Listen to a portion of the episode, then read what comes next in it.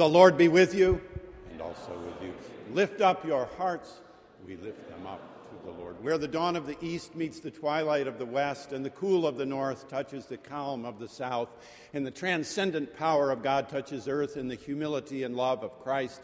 Here and now where the head of the Charles reaches out to the heart of the country, we gather for ordered worship. The liturgy, music, and homily are offered this day in the praise of God for our congregation here in Marsh Chapel, for our radio congregation across New England at WBUR 90.9 FM, and for our internet listenership now and later around the globe at WBUR.org.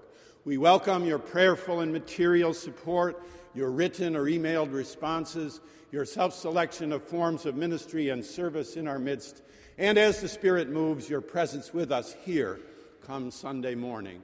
On this wonderful Sunday when year by year we remember the life and legacy of the Reverend Dr. Martin Luther King, Jr., it is our personal joy and privilege to welcome to our pulpit Mr. Christopher Edwards, friend, colleague, Attorney General's Office leader in the Garden State of New Jersey, Marsh Chapel Advisory Board member, graduate of Harvard University and of Pace University, where he serves as a trustee and as the chair of their Student Life Committee.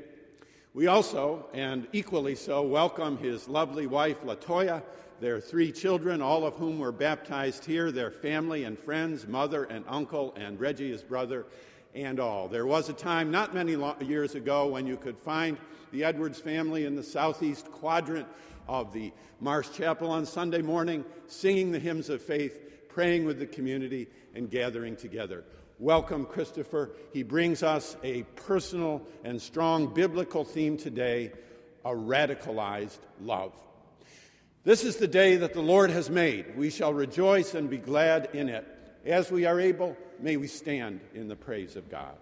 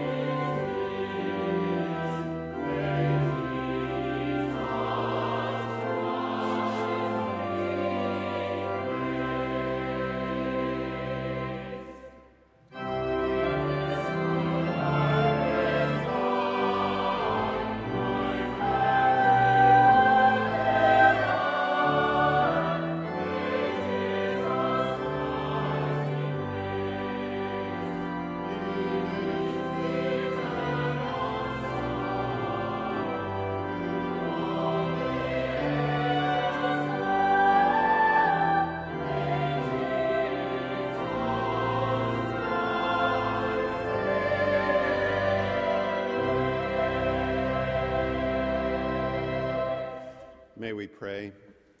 Almighty God, whose Son, our Savior, Jesus Christ, is the light of the world, grant that your people, illumined by your word and sacraments, may shine with the radiance of Christ's glory, that he may be known, worshipped, and obeyed to the ends of the earth, through Jesus Christ our Lord, who with you and the Holy Spirit lives and reigns, one God, now and forever.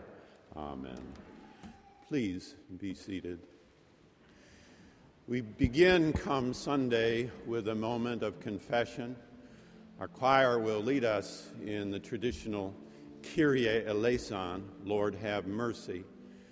As they do so, may we have the courage to look at our hard past experience, our hard experience, personal, social, individual, collective, as was known and lifted by the poet James Weldon Johnson, God of our weary years, God of our silent tears, thou who hast brought us thus far along the way, thou who hast by thy might led us into the light, give us forever in the path, we pray. Lest our feet stray from the places, O God, where we met thee, lest our hearts drunk with the wine of the world, we forget thee. Shadowed beneath thy hand, may we forever stand true to our God, true to our native land. May we pray.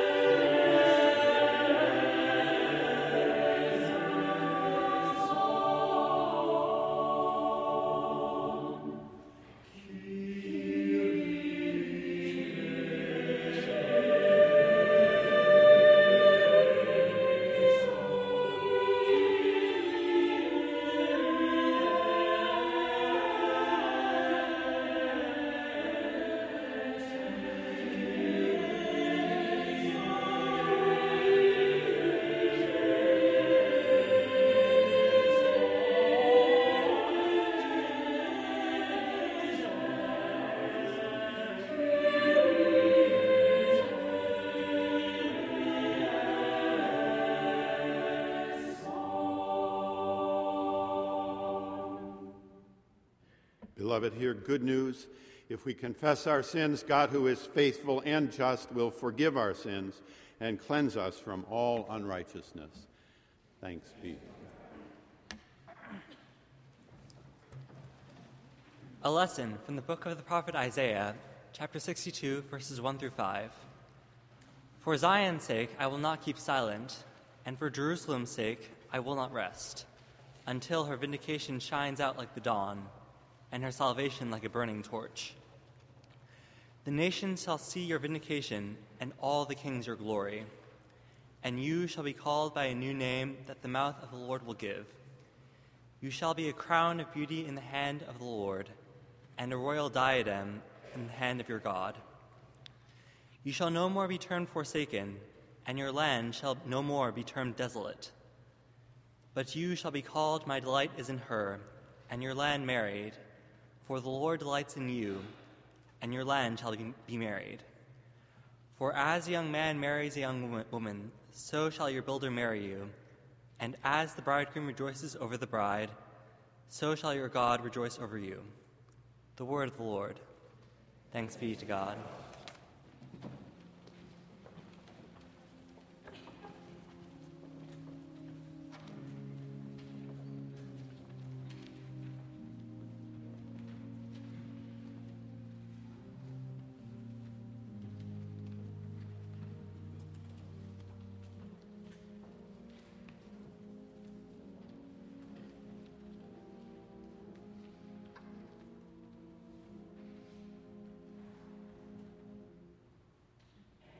I'm gonna sing till the Spirit moves in my heart. I'm gonna sing till the Spirit moves in my heart. I'm gonna sing till the Spirit moves in my heart. I'm gonna sing till Jesus comes. I'm gonna sing till the Spirit moves in my heart. I'm gonna sing till the Spirit moves in my heart. I'm gonna sing till the Spirit moves in my heart. I'm gonna sing till Jesus comes. I'm gonna sing till the Spirit moves in my heart. Sing till the Spirit moves in my heart. Sing till the Spirit moves in my heart. Sing till the Spirit moves in my heart.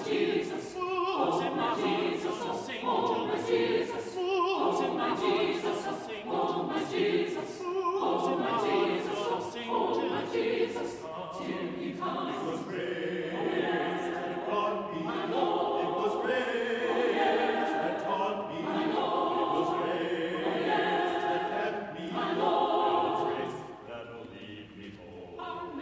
gonna pray till the Spirit moves in my heart. I'm gonna pray till the Spirit moves in my heart. I'm gonna pray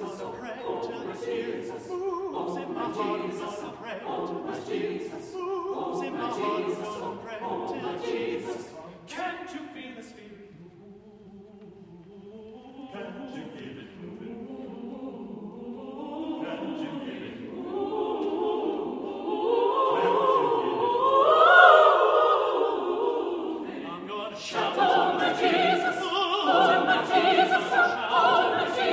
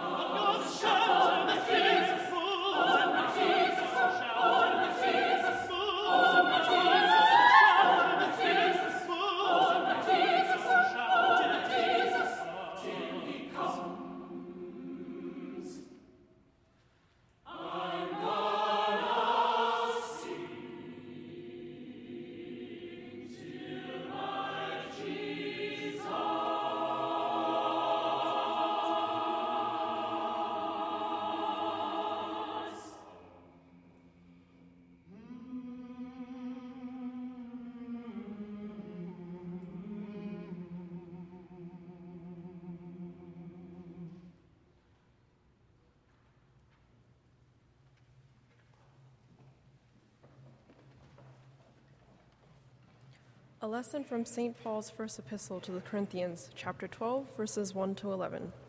Now concerning spiritual gifts, brothers and sisters, I do not want you to be uninformed. You know that when you were pagans, you were enticed and led astray to idols that could not speak. Therefore, I want you to understand that no one speaking by the Spirit of God ever says, "Let Jesus be cursed," and no one can say, "Jesus is Lord," except by the Holy Spirit. Now there are varieties of gifts, but the same Spirit. And there are varieties of services, but the same Lord. And there are a variety of activities, but it is the same God who activates all of them in everyone. To each is given the manifestation of the Spirit for the common good. To one is given through the Spirit the utterance of wisdom, and to another the utterance of knowledge according to the same Spirit. To another faith by the same Spirit. To another gifts of healing by the one Spirit. To another, the working of miracles. To another, prophecy. To another, the discernment of spirits. To another, various kinds of tongues. To another, the interpretation of tongues. All these are activated by one and the same Spirit, who allots to each one individually just as the Spirit chooses. The word of the Lord. Thanks be to God. Please join me in reading responsively verses from Psalm 36 with the antiphon.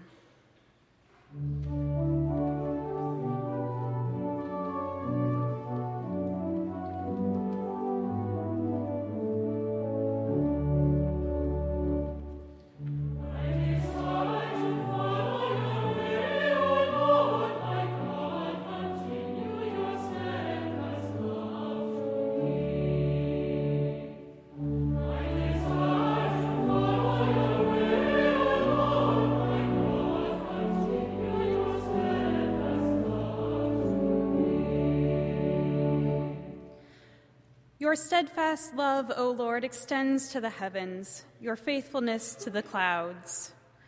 Your righteousness is like the mighty mountains. Your judgments are like the great deep. You save humans and animals alike, O Lord. How precious is your steadfast love, O God. All people may take refuge in the shadow of your wings. They feast on the abundance of your house, and you give them drink from the river of your delights. For with you is the fountain of life. In your light we see light. O continue your steadfast to those who know you, and your salvation to the upright of heart.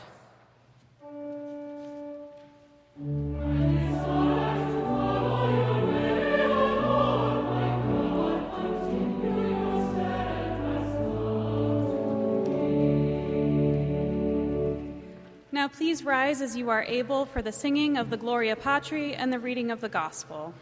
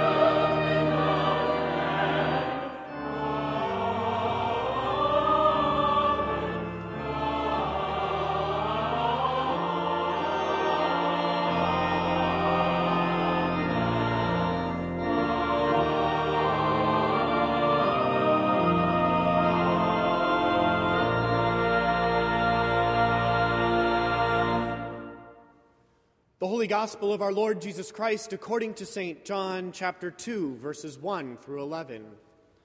Glory to you, O Lord.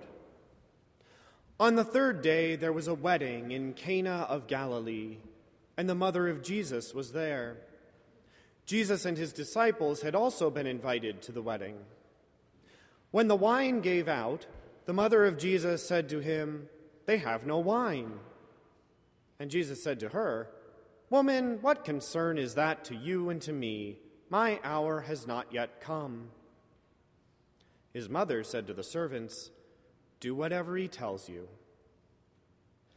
Now standing there were 6 stone water jars for the Jewish rites of purification, each holding 20 or 30 gallons.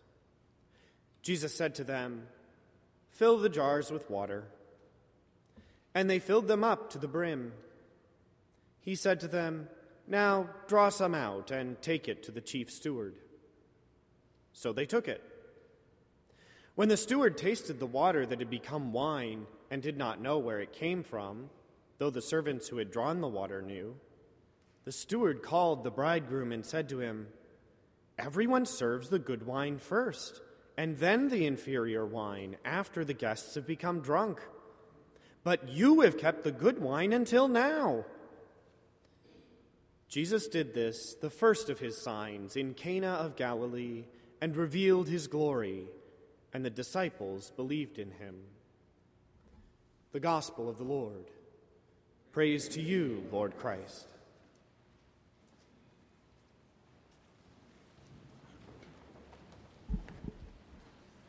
Good morning, Marsh Chapel. It's good to be home.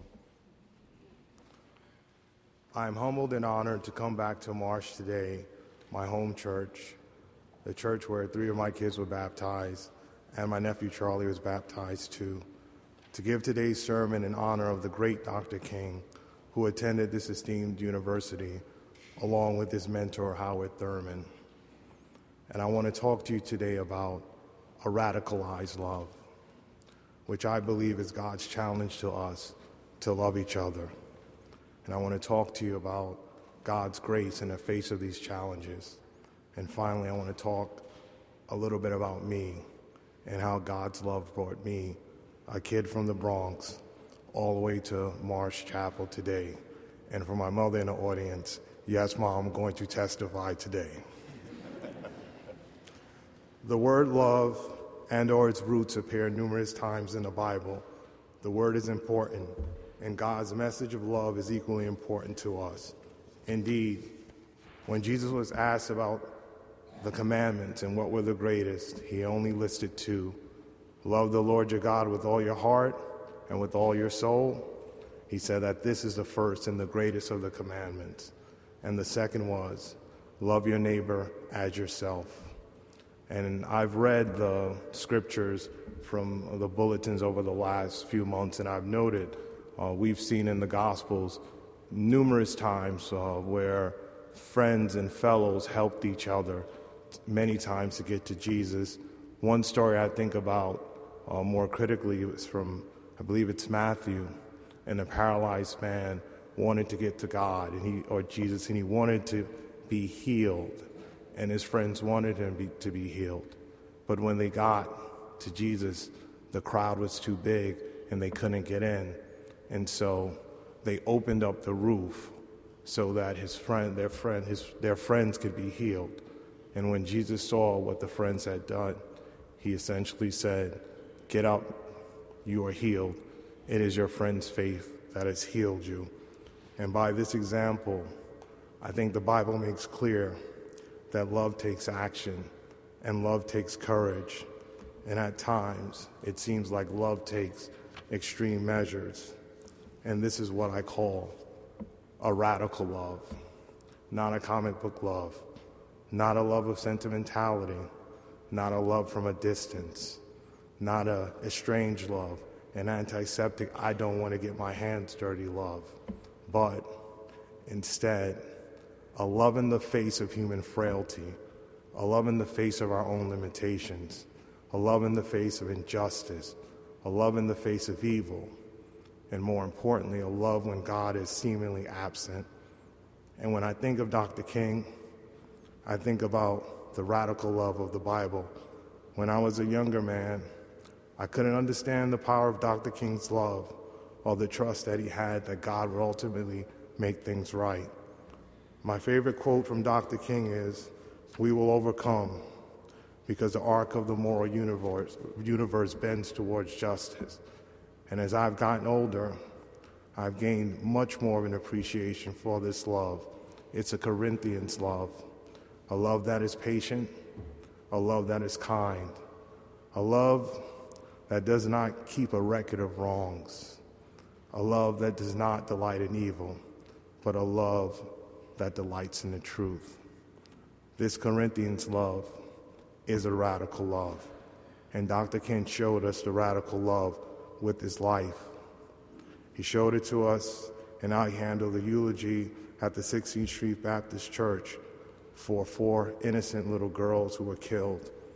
What do you say? What do you say in the face of such evil? But Dr. King didn't get in that pulpit and talk about hate. He did not. Instead, he talked about love. He talked about action. He talked about justice. He talked about courage. And some will say, that's Dr. King, he was great. But let's not forget, Dr. King was human. There's an idea that we have that we love to gloss over our heroes, but the issues Dr. King faced were real. When he gave his sermons, when he worked for justice, he was a man who some people wanted to kill and ultimately did. He had a family. I often think he had little kids as he was going out searching for justice. And when Dr. King wrote his letter from the Birmingham jail, this is important. There were no expectations of how things would play out. It was probably imaginable that we would have an African-American president who would win 2 elections with partly the majority of the white vote and actually pick up a southern state. In fact, if you were an objective person in Dr. King's time and you were a betting man, you would think that such a presidency was an impossibility. But here's when Dr. King was great. He understood God's grace. There goes that arc of the moral universe again. Dr. King understood that God is in partnership with us, and he calls us to act. And he took that action, always with the Corinthian love. When blacks were asked to sit at the back of the bus, when blacks couldn't eat at lunch counters with whites, and when they were getting harmed in holes and had dogs sick on them, Dr. King never said, let's use our weapon of hate. He never said, maybe we should engage in guerrilla warfare. He never said, teach our kids hate. No, he didn't. In response to the hate, he said to judge a man by the content of his character and not the color of his skin. And that's a radical love. How many of us could say this to an enemy who hurts us and hurts our children and has denied us the right of employment and has broken our dreams? We've heard of the dream deferred, all for no reason, not many of us. And this is why Dr. King was great, because he ultimately saw that God will make things right, that the moral universe always, always tracks for justice, and that even when it seems dark, God is always on the scene, and justice will prevail. That Jesus, our Christ, the new covenant, our Savior, was born in a manger, that before he had risen, he had to suffer and die. Death could only hold him but so long. And I'm sure at the time when death held him, there was fear and trembling and concern that the covenant was lost, but it never is. And I'm sure before God showed up at the end of Job, maybe he even thought that God was not there. And we've all seen this, we've all experienced this. I was a good person, but cancer came to me. I was a good person, my family member died. I did the best I could, but I still lost a job. And certainly, when Dr. King was assassinated, there must have been a belief that that bullet killed his dream, that it was over.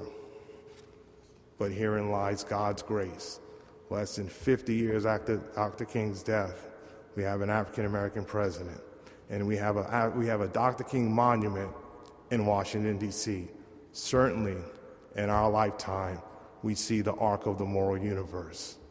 So let us use Dr. King as an example, as a model to follow, and to love boldly, and to love radically. And here's where most of us will say, but Chris, I'm not a great orator. I can't speak. Life is just too busy. Dr. King is special. I'm not special. I can't do this because of fill in the blank. But that's not what the Bible says. That's not what the Bible tells us to do. All we have to do is try. Just encourage someone. Just love someone. Just help someone. Sometimes it's about the little things in life that help someone move along. You don't know how important a hello is to someone. You don't know how important it is to that person and what they're going through. And here's where I come in. And here's where I may go off my script, because, although that's a little dangerous, but my life is filled with a radical love, and I am here because of that love. And so, Mommy, now I'm going to testify. 25 years ago, my father passed away, and I was with him, and we were working. He had a business, and he was 42, and he just left. And I was 18 years old, and I did not know what life would hold for me. And my grandmother said to me, Christopher, this is not our home. We are just passing through. What are you going to do with your life? Couldn't understand it, Grandma. I understand it more now. But when I was 18, I went to Pace University in an opportunity program. I was doing better in school, but I didn't know where I would go. And so many people showed kindness to me. My professors, they helped me. They sat down with me. They took me out to lunch, and they believed in me. That was a radical love. They didn't owe me anything. And Carl Morenti, my mentor, used to hug me and say, I love you, Chris. I love you. Didn't know him before that time, but he loved me. And my Jewish mother, I like to call her Miss Terry Rosenbaum, who was my grief counselor after my father died. And I still know her 25 years later, and she said, you're special, Chris. I believe in you, Chris. And she pushed me. and she loved me, and she didn't owe me anything to do that, but it was that love that kept on pushing me. And then to Harvard Law School, and that was a big jump and a big change, and it was the first time I was away from home.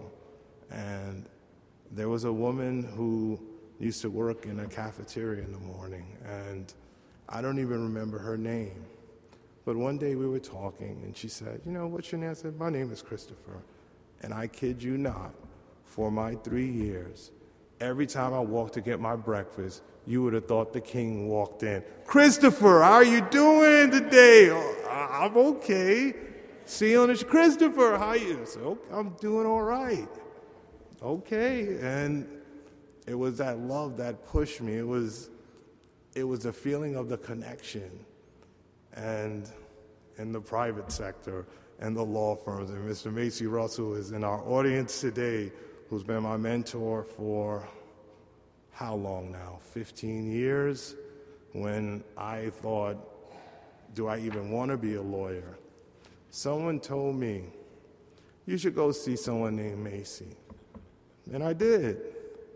And Macy sat down, and he talked to me, a perfect stranger, for an hour, and he encouraged me, and he taught me, and he brought me with him, and we still have a relationship to this day, and I thank you. He showed me a love that I thought I was a perfect stranger, but that was wonderful, and I'm happy that you're here, and I'm happy that I can tell you that. And I think I experienced even more of a love over the last 6 years, which have been very challenging for me. Probably, gosh, it's been so long. 2009, had my 3-year-old Ava. Yeah, there she goes, my 1-year-old Aiden, and my 1-month-old Amanda. And my beautiful wife, of course. And I lost my job, and I was devastated. And I called up Dean Hill, and Dean Hill and I walked around the Charles, and I was blown away, and Dean Hill listened, and everyone will appreciate that. With this deep voice, he said, ah, Christopher, those 30s. I tell you. But he also said, you'll get through it. And I talked to him about my grandmother and how she loved the 37th Psalm, and we talked and we laughed and we joked. And I did get through it. Dean Hill's love was a radical love. And then, after losing my job and ending up in New Jersey, I had a very serious medical issue. I had blood clots in my lungs, and I almost left here. And it was an experience like no other. I just was having shortness of breath for a long time, and my boss, who also showed me love, kept on saying, I don't like that cough, Chris. And ultimately, I went to the hospital, and they put me in the machine to check my chest, and they pulled me out, and then they put me in, and they said, Miss Edwards, I think we'll be holding you for a little while. And they did. But I'm not going to talk about that story because it happened, but my best friend, Mihiri, said something to me when I was in the hospital. He said, you know, Chris, I think God is slowing you down. I think God is trying to tell you something, and I think you should listen. I think you should wait. And I've known Mihiri 35 years, and we don't usually have those types of conversations. He called me every night to see how I was doing. He worked where I worked, so he would stop by. But I always thought about that. And when I finally got back to work, one of my colleagues, whose daughter had cancer and was in the throes of passing away, said to me, I heard about what happened to you, Chris. I've been praying for you. And I thought, wow, that's a radical love. And even more recently, I was in an elevator. I think it was in the fall going to work. I had worked 7 weekends in a row, and I was like, oh my goodness, I haven't seen my kids, I haven't seen my wife, and it's just so busy. And in walks this African-American lady on the elevator at 7 a.m. in the morning, and she says, how are you doing today? I said, not good. It was a moment of honesty. And I told her, I'm not doing that well. I'm working hard. I don't know what's going on. I miss Boston. I don't even know what's going on here. I don't. And she said to me, what's your name? I said, my name is Christopher. And she said, good. I just needed your name because I want to make my prayer specific. And when I go back to my office, I'm going to pray for you. I never met this lady before. I actually have not seen her since. But what love from a stranger. The love is real. And I believe where the love is, so is God. In fact, love is just a manifestation of God. And when I was younger, I read many philosophers who would say, God is dead, God is absent, especially in the face of evil. But I realized God's not absent. He just shows up in other people. The grace is real. And now, just a little bit more about myself. And I'm really going to go off script for this one. May have been a couple of months ago, or maybe a year ago, I decided one day I wanted to start going to the men's group at my church. I felt like I just wanted to get engaged. I wanted to experience my community. And at the first men's group I went to, we read the 37th Psalm, which was my grandmother's favorite psalm. So she always talked about it. And we read it.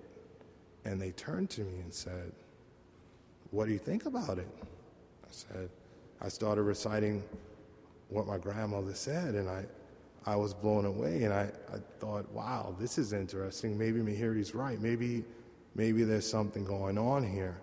And I remember calling my mother and saying, Mom, this is incredible. Like, Grandma's sermon. I mean, Grandma's favorite psalm. They're reading it. How is it possible? And my mother said, Chris, I believe God is touching you. And He has. When I look back, and I said this to my wife this morning, when I think about all of the stress and all of the strife and all of the things that I went through, when I thought, wow, I must be Job, and I don't think the story is going to end with God coming and telling me why all these bad things happened to me, to be honest, I realized that it was all happening for a purpose, and that love was just pushing me to the purpose so that God could come into my heart. And I think that is a beautiful thing. And I started off with Paul, and I think Paul said it best. So I like to end with Paul and my favorite verse from Corinthians.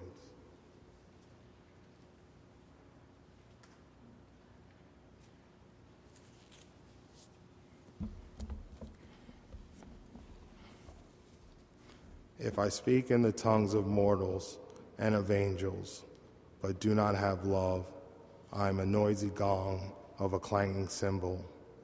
And if I have prophetic powers and understand all mysteries and all knowledge, and if I have all faith so as to remove mountains, but I do not have love, I am nothing. If I give away all my possessions, and if I hand over my body so that I may boast, but I do not have love, I have nothing. Love is patient. Love is kind. Love is not envious or boastful or arrogant or rude. It does not insist on its own way. It is not irritable or resentful. It does not rejoice in wrongdoing, but rejoices in the truth. It bears all things, it believes all things, it hopes all things, it endures all things. Love never ends. But as for prophecies, they will come to an end. As for tongues, they will cease. As for knowledge, it will come to an end. For we know only in part, and we prophesy only in part. But when the complete comes, the partial will come to an end. When I was a child, I spoke like a child. I thought like a child, I reasoned like a child. When I became an adult, I put an end to childish ways. For now we see in a mirror, only dimly, but when we will see face to face. Now I know only in part, then I will know fully, even as I have been fully known. And now there is faith, there is hope, and there is love, but among all these three, the greatest of all is love. I'd say a radical love. Thank you, Grandma. Amen.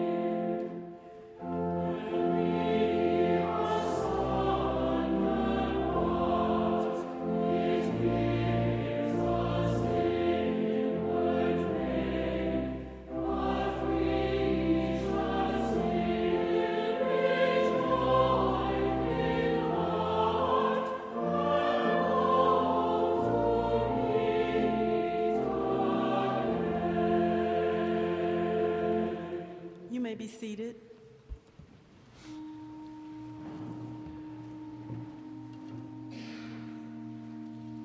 Come, ye thankful people, come. Come, ye disconsolate. Come, let us adore him. The words of these familiar hymns serve as our invitation to prayer. You are welcome to stand, remain seated, or come forward to kneel at the altar rail. Now let us sing together, hymn 473, Lead Me, Lord.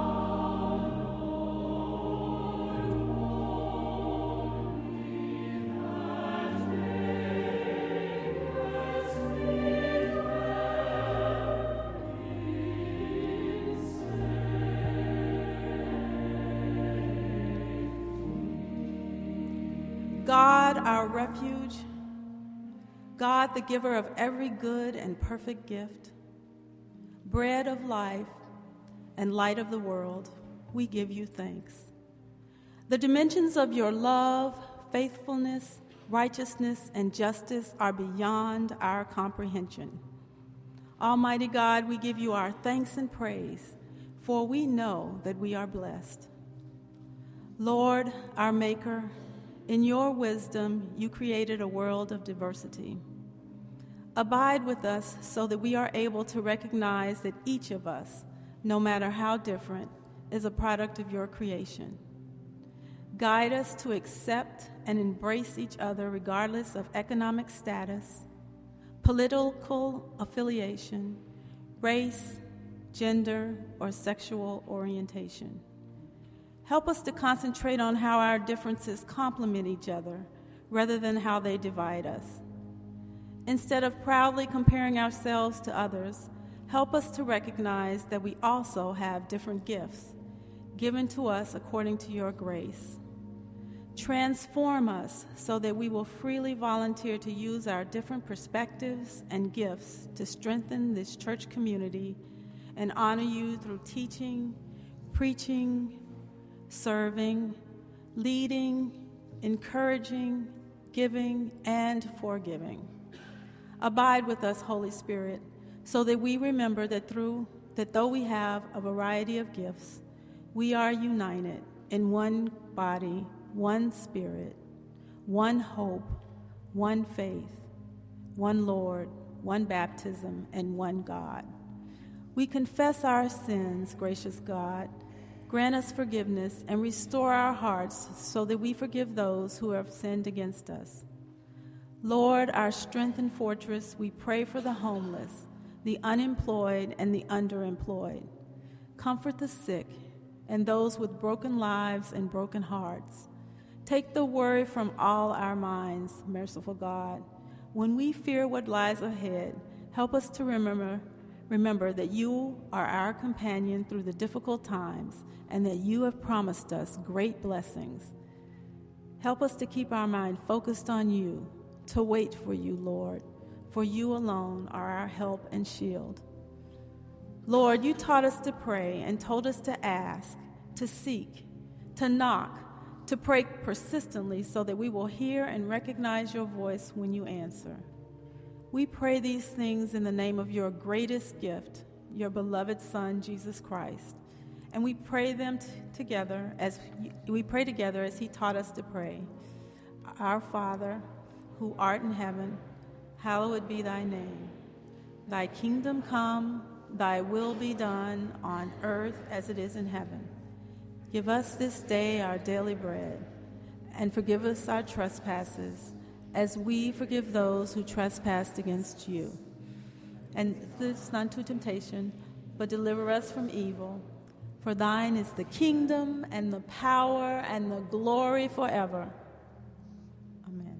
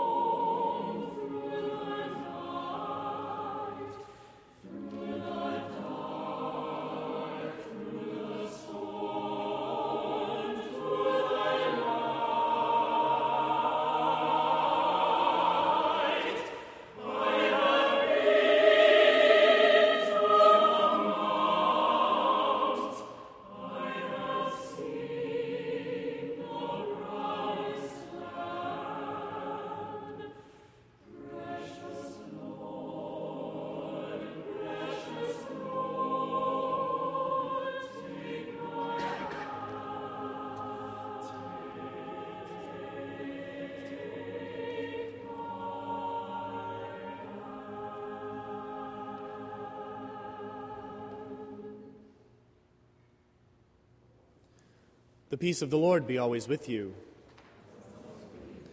We welcome you once again here to the nave of Marsh Chapel and invite you to participate in our ritual of friendship by putting your name and contact information in the red books found along the center aisle of each pew, passing that book along to your neighbor so that we can get to know you better and help you get to know one another better throughout the coming week. As we celebrate the life and legacy of the Reverend Dr. Martin Luther King Jr. here this morning, our celebration continues tomorrow on the holiday in commemoration of him, with a community rally for peace on Marsh Plaza at 1 p.m., followed by a convocation in Metcalf Hall at the GSU. Our keynote speaker tomorrow afternoon will be Poet Laureate Juan Felipe Herrera. Classes begin on Tuesday, and we welcome our students back. We note that our international fellowship will begin on Tuesday evening at 6 p.m. Also note that on Thursday evening at 6 p.m. here in the nave of Marsh Chapel, the Marsh Chapel Choir will be holding auditions for anyone who would like to join. As the ushers wait upon us for the morning offering, we invite you to meditate on Renee Clausen's setting of the Song of Solomon text, Set Me as a Seal. Now walk in love as Christ loves us, an offering and sacrifice to God.